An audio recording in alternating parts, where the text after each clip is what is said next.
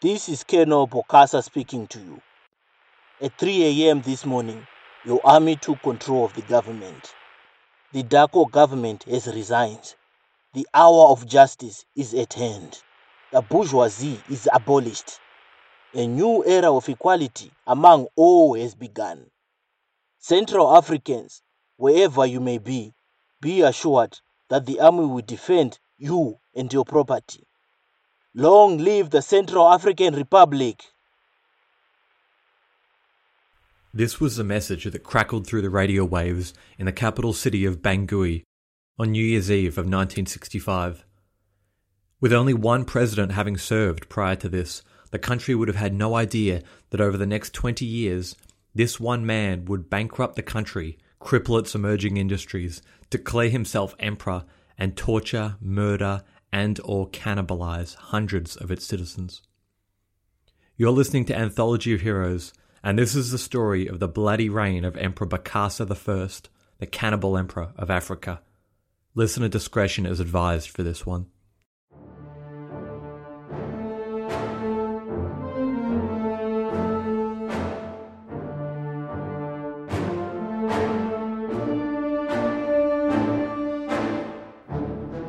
The Central African Republic is a landlocked country in the heart of Africa. Out of every country in the world, it's this one that has the lowest rate of life expectancy, the lowest per capita income, and the worst rate of literacy, with over half its population unable to read. Terrorism and civil war are rampant, making it one of the worst countries to be a young person or a woman. Over its 620,000 square kilometres are vast reserves of oil, lumber, gold, cobalt, uranium, timber, and even diamonds. This country could have been something great. What happened? Well, I'll tell you. It all started back in the 1960s when a flamboyant army colonel named Jean Bedel Bokassa overthrew the democratically elected president, who also happened to be his cousin. The state we now know as the Central African Republic was a French colony up until 1960. A developing nation's path to democracy is always wobbly, and this was no exception. The first to champion the idea of decolonization and racial equality was a man named Barthélemy Boganda in the late 1950s. When he died in a suspicious plane crash, his cousin and interior minister, David Dacko, took over and became the first president of the Central African Republic. It wasn't exactly open democracy. Dacko ran a one party state and increased the term limits, but it did seem like his heart was in the right place. President Dacko invested heavily in the country's emerging diamond mining industry, but caught between not wanting to look like a French pawn but still needing their financial aid, he lost the popularity with his countrymen. After six years with his popularity at an all time low, Colonel Bokassa swept in one night. Bokassa was well known within the interior circles of the government. He came from good pedigree, hailing from the same tribe as both Dacko and Boganda, and he was also a decorated war veteran who served in the French Free Forces.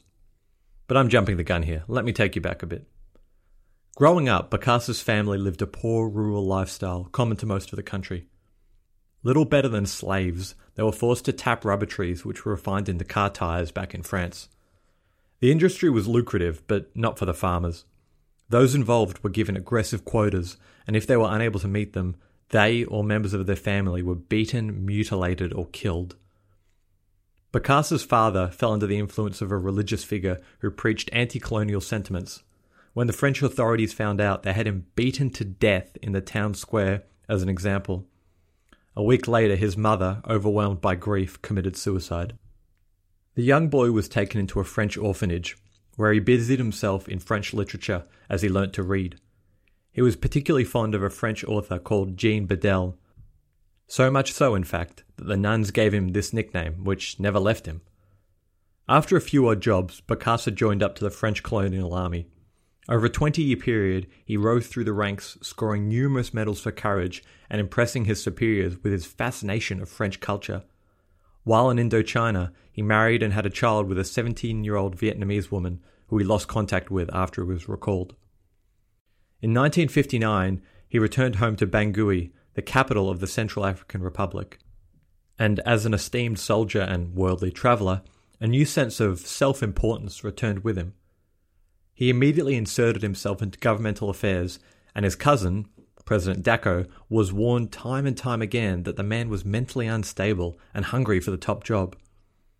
Dacko seemed amused by the stories and casually played down his cousin's flaws, stating that he was too stupid to stage a coup and he only wanted to collect medals. Interestingly, Bokassa wasn't the only one who wanted Dacko out of the way. The French also wanted him gone, as he was cozying up a little too close to Communist China for their liking. In fact, it's likely Bokassa knew about this coup and wanted to get his own coup in first. Imagine being poor old President Dacko. It's not a matter of if the coup happens, it's a matter of when one of them happens. On the night of the 31st of December 1965, the unthinkable happened. When Dacko was out of the palace, Bokassa slipped in with his personal guard of 500 and overthrew the democratically elected yet very unpopular government with relative ease in a bloodless coup d'etat. Dacko slipped away into France, and we'll get back to him later.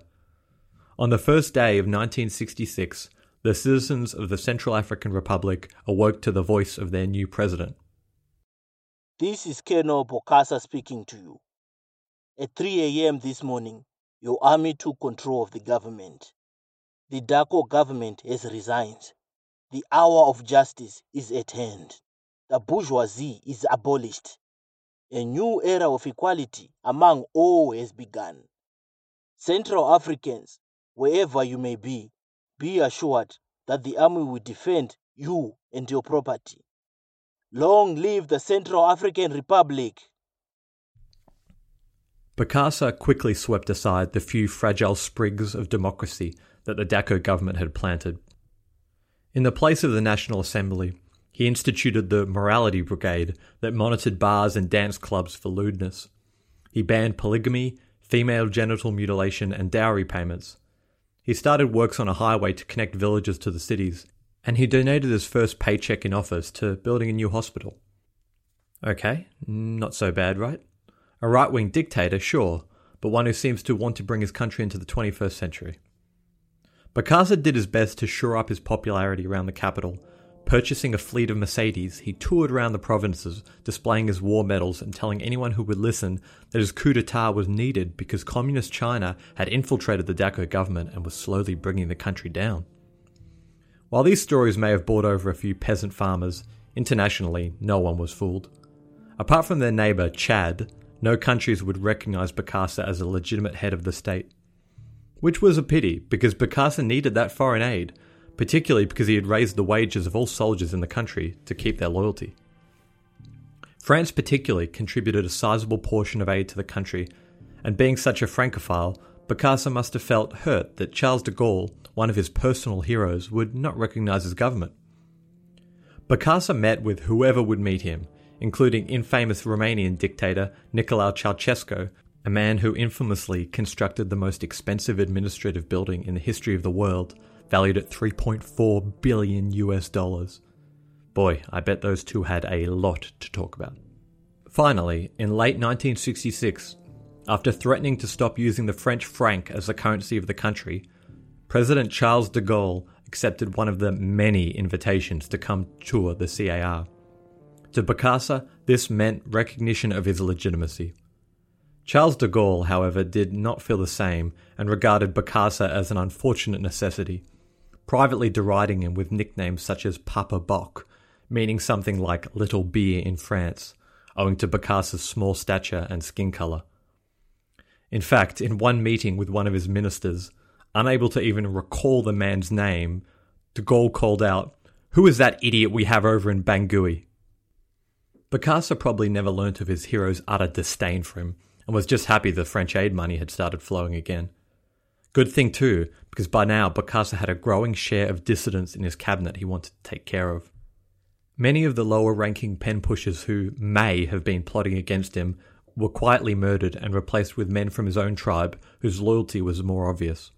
Despite this, there was one man he could not shift.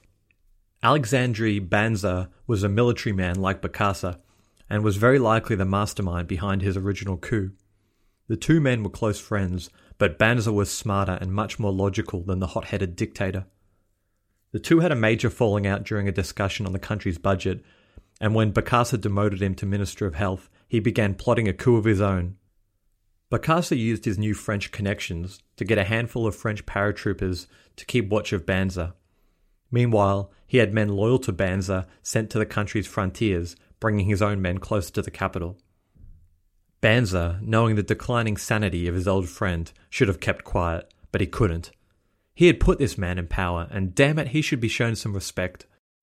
He disclosed his plan to stage a coup to a close friend, who played along but immediately informed Bokassa afterward. Two of Bokassa's goons were sent to apprehend Banza immediately. When they found him, he gave the fight for his life, well aware of the horrible fate if he was taken. Eventually, the two men had to break both of his arms before binding him and throwing him in the truck of a Mercedes. Once he found out that Banza couldn't hit back, Bokassa arrived at the hidden interrogation room and beat him to within inches of his life. He was only saved when a minister advised him that maybe he should be kept alive for a show trial. The show trial was over quickly, and the punishment was predictable, and at this point, probably merciful death by firing squad.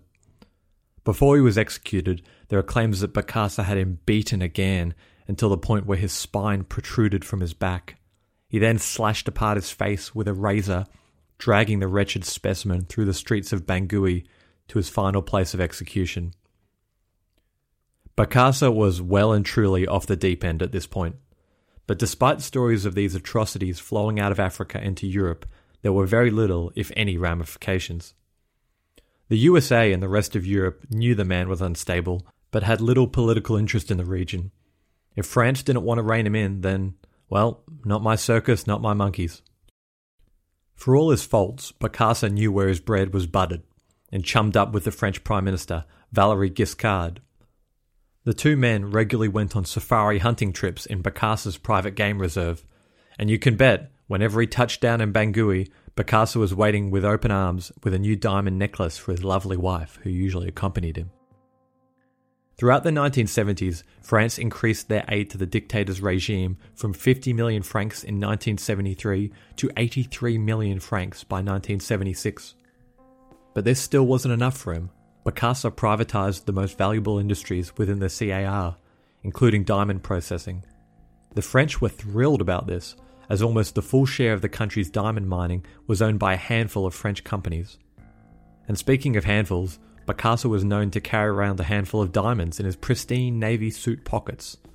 I mean, you never know when you need to grease the wheels a little. The beautiful wildlife of Africa too was not spared. By Bokassa's own estimates, 50% of the elephants within the CAR were hunted for tusks. But there were no hospitals being constructed this time around. The money didn't even stay in the country. Instead, the dictator used his new fortune to build two beautiful French chateaux around the French countryside. Oh, and one restaurant, just for, you know, good measure. With the struggling country growing poorer while he enriched themselves, there were understandably some civil disturbances. Coup attempts were becoming a biannual event, crime too was rising, and people were going to the source. In 1973, there was an attempted break in at one of Bokassa's palaces. The thieves got away empty handed, but to Bokassa, that wasn't justice. As the perpetrators themselves couldn't be found, Bokassa went to a local jail and personally beat to death three men who had been convicted of unrelated burglary charges. Lucky Land Casino asking people what's the weirdest place you've gotten lucky? Lucky? In line at the deli, I guess? Aha, in my dentist's office. More than once, actually. Do I have to say? Yes, you do. In the car before my kids' PTA meeting. Really? Yes. Excuse me, what's the weirdest place you've gotten lucky? I never win and tell. Well, there you have it. You can get lucky anywhere playing at LuckyLandSlots.com. Play for free right now. Are you feeling lucky? No purchase necessary. Void where prohibited by law. 18 plus. Terms and conditions apply. See website for details.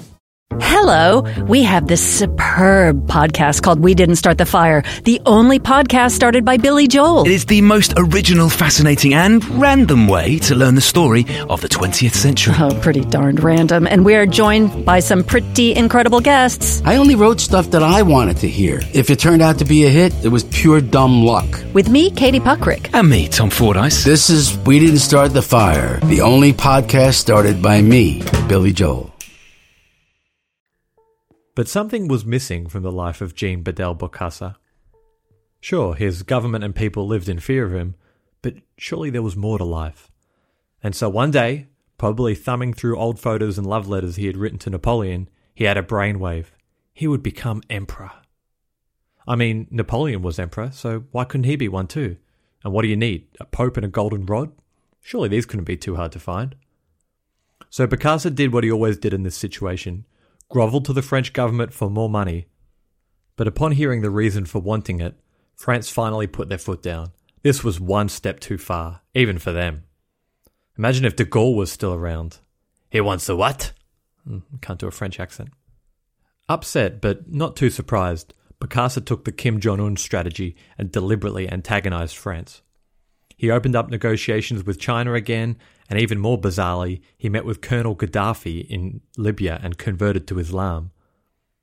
Backing France into a corner, they sighed and opened their checkbook once again to Bokassa, or Saladin Ahmed Bokassa, as he now called himself after his conversion. Contrary to all Bokassa's half assed attempts to run the country, he put extreme care into planning the coronation of his ceremony. It had to be absolutely perfect, just like Napoleon's. Realizing quickly that he needed a pope, or at least a priest, he dropped Islam, which he was getting tired of anyway due to its ban on alcohol. He reached out to the royal families of Morocco, Japan, and Saudi Arabia to get their thoughts on how best to conduct a coronation.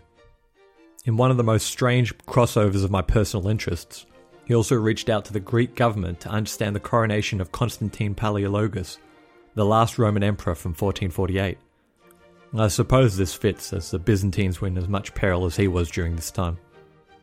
In December 1976, he announced over the radio the dissolution of the Central African Republic and the birth of the Central African Empire. Cue scattered applause. He also let his loyal subjects know that he was once again Catholic it seemed stingy old Gaddafi wasn't bringing the dough quick enough.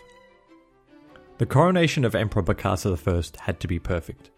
He had studied pictures of Napoleon's coronation and tried to mimic it in every way he could.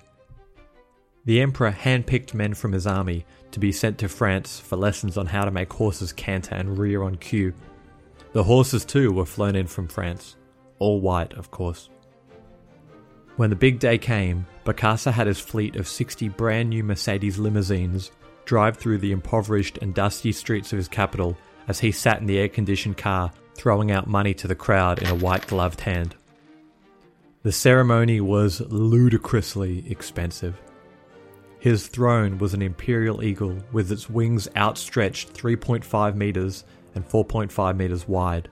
It weighed 2 tons and was solid bronze with gold plating his gown, slippers, and crown were all sourced from the same firms Napoleon used in France. His red velvet trimmed toga was embroidered with tens of thousands of pearls, as were his slippers, altogether costing around $145,000.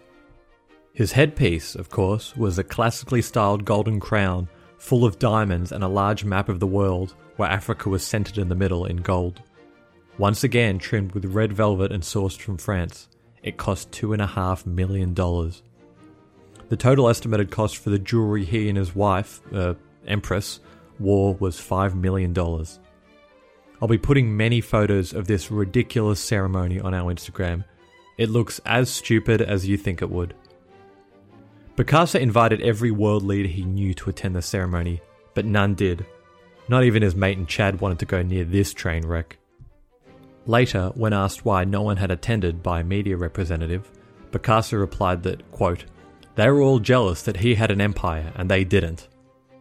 Hmm, I remember telling people the same thing about my Nintendo when I was 8 years old. With his coronation complete, the feasting could begin.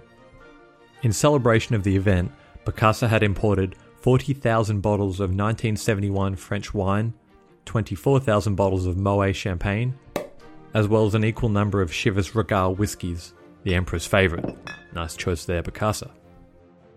At the end of the day, the celebration, which lasted only a day, came to around $22 million, about one third of his empire's budget. France picked up most of the bill, but Emperor Bokassa made it clear that any large companies that were not willing to be generous to the new emperor with gifts would have trouble operating in the near future. One gutsy diamond merchant named Albert Jolis provided Bokassa with a flawless black diamond that he had fashioned onto an impressive gaudy ring. Bokassa was thrilled and wore the ring everywhere, telling anyone who would listen that it cost $50,000. Little did he know he was wearing a shined up bought stone worth around $250. Jolis reckoned that the Emperor probably knew very little about diamonds, apart from them being shiny, and he was right.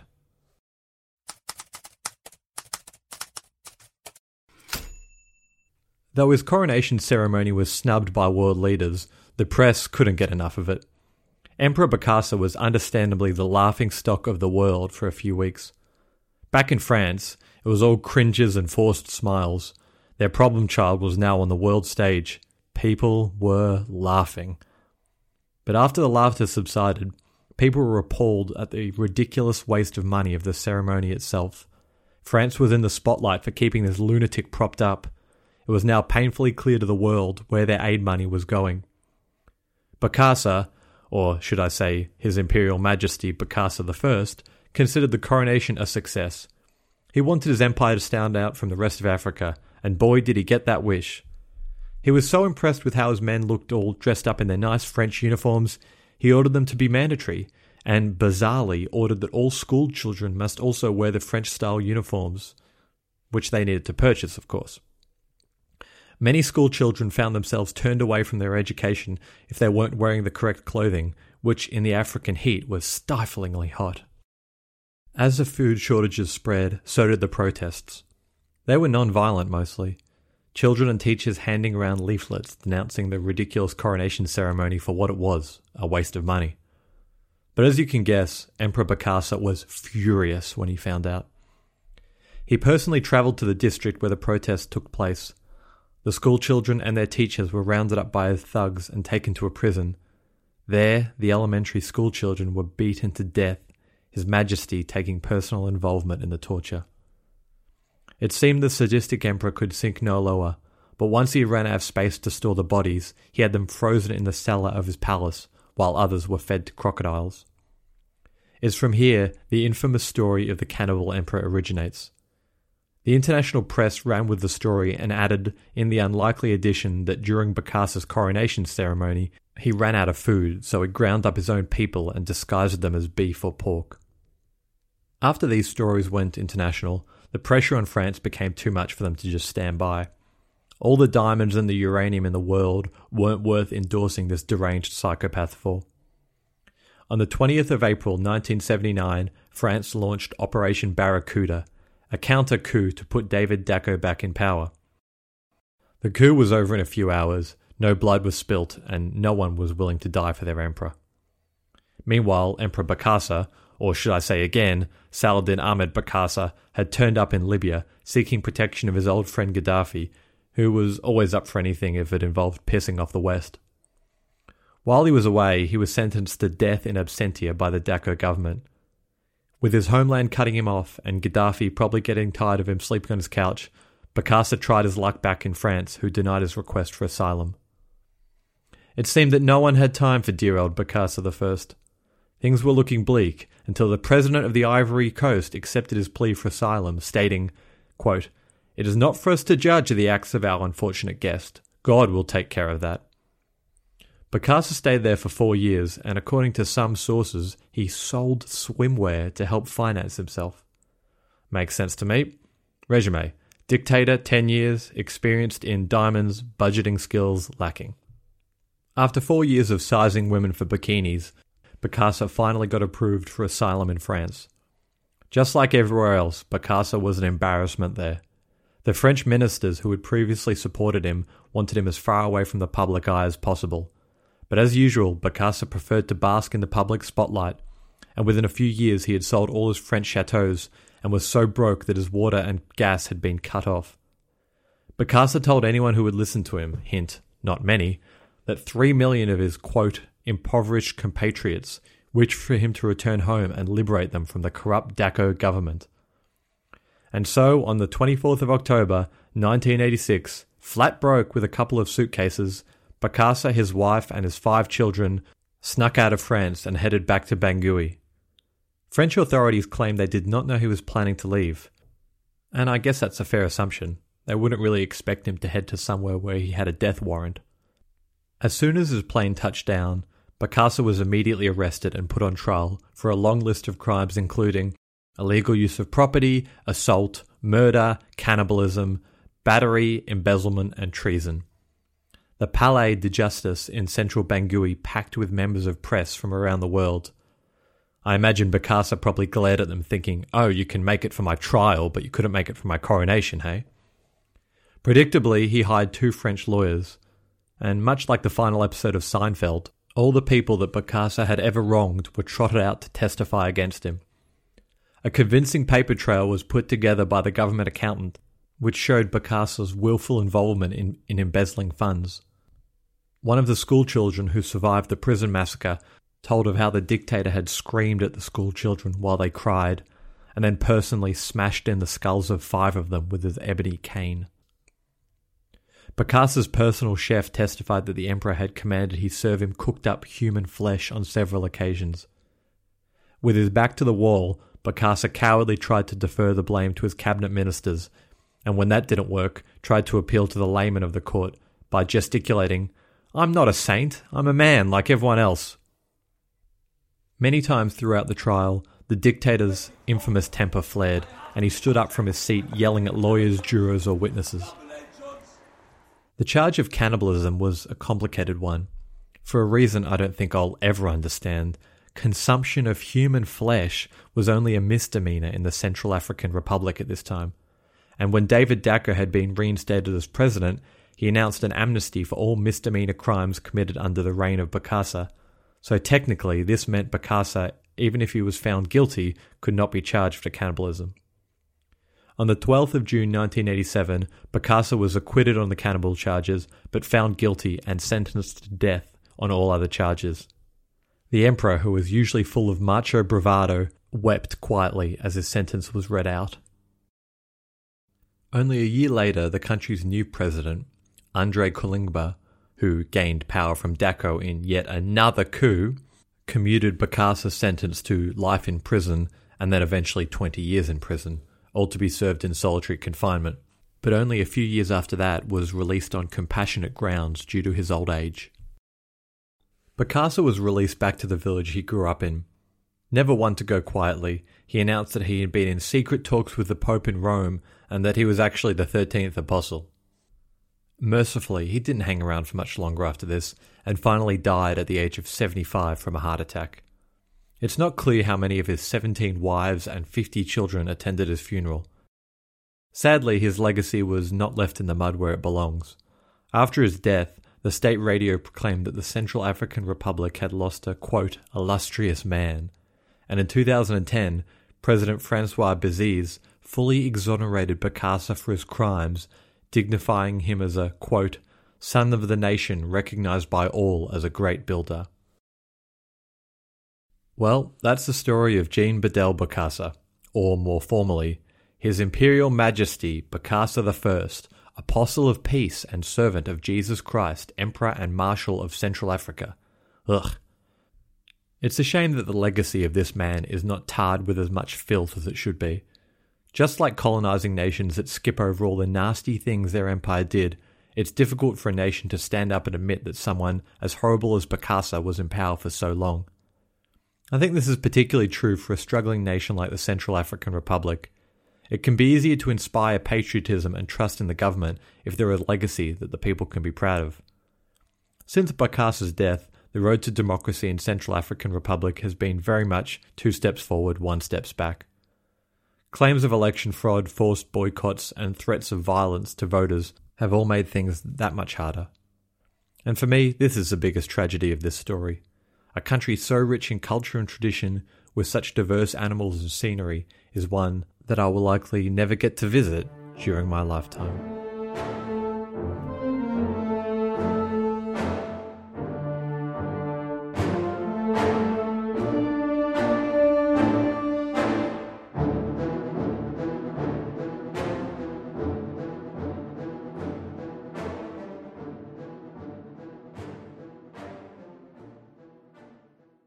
Huge thank you to the show's Patreon supporters Claudia, Tom, Malcolm, and Roll.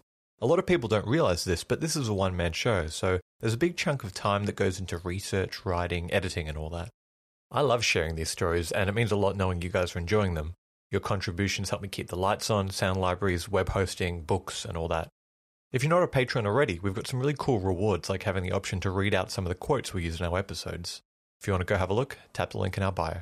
With LuckyLand Slots, you can get lucky just about anywhere. Dearly beloved, we are gathered here today to. Has anyone seen the bride and groom? Sorry, sorry, we're here. We were getting lucky in the limo and we lost track of time. No, Lucky Land Casino, with cash prizes that add up quicker than a guest registry. In that case, I pronounce you lucky. Play for free at LuckyLandSlots.com. Daily bonuses are waiting. No purchase necessary. Void where prohibited by law. 18 plus. Terms and conditions apply. See website for details. The Battle of Waterloo was one of the most famous turning points in world history. But what happened next? My name's David Montgomery, and I'm the host of The Siècle, a history podcast that tackles exactly that. Join me as I cover France's overlooked century in between Napoleon and World War I. The Siècle, spelled S I E C L E, is part of the Evergreen Podcast Network and can be found wherever you get podcasts.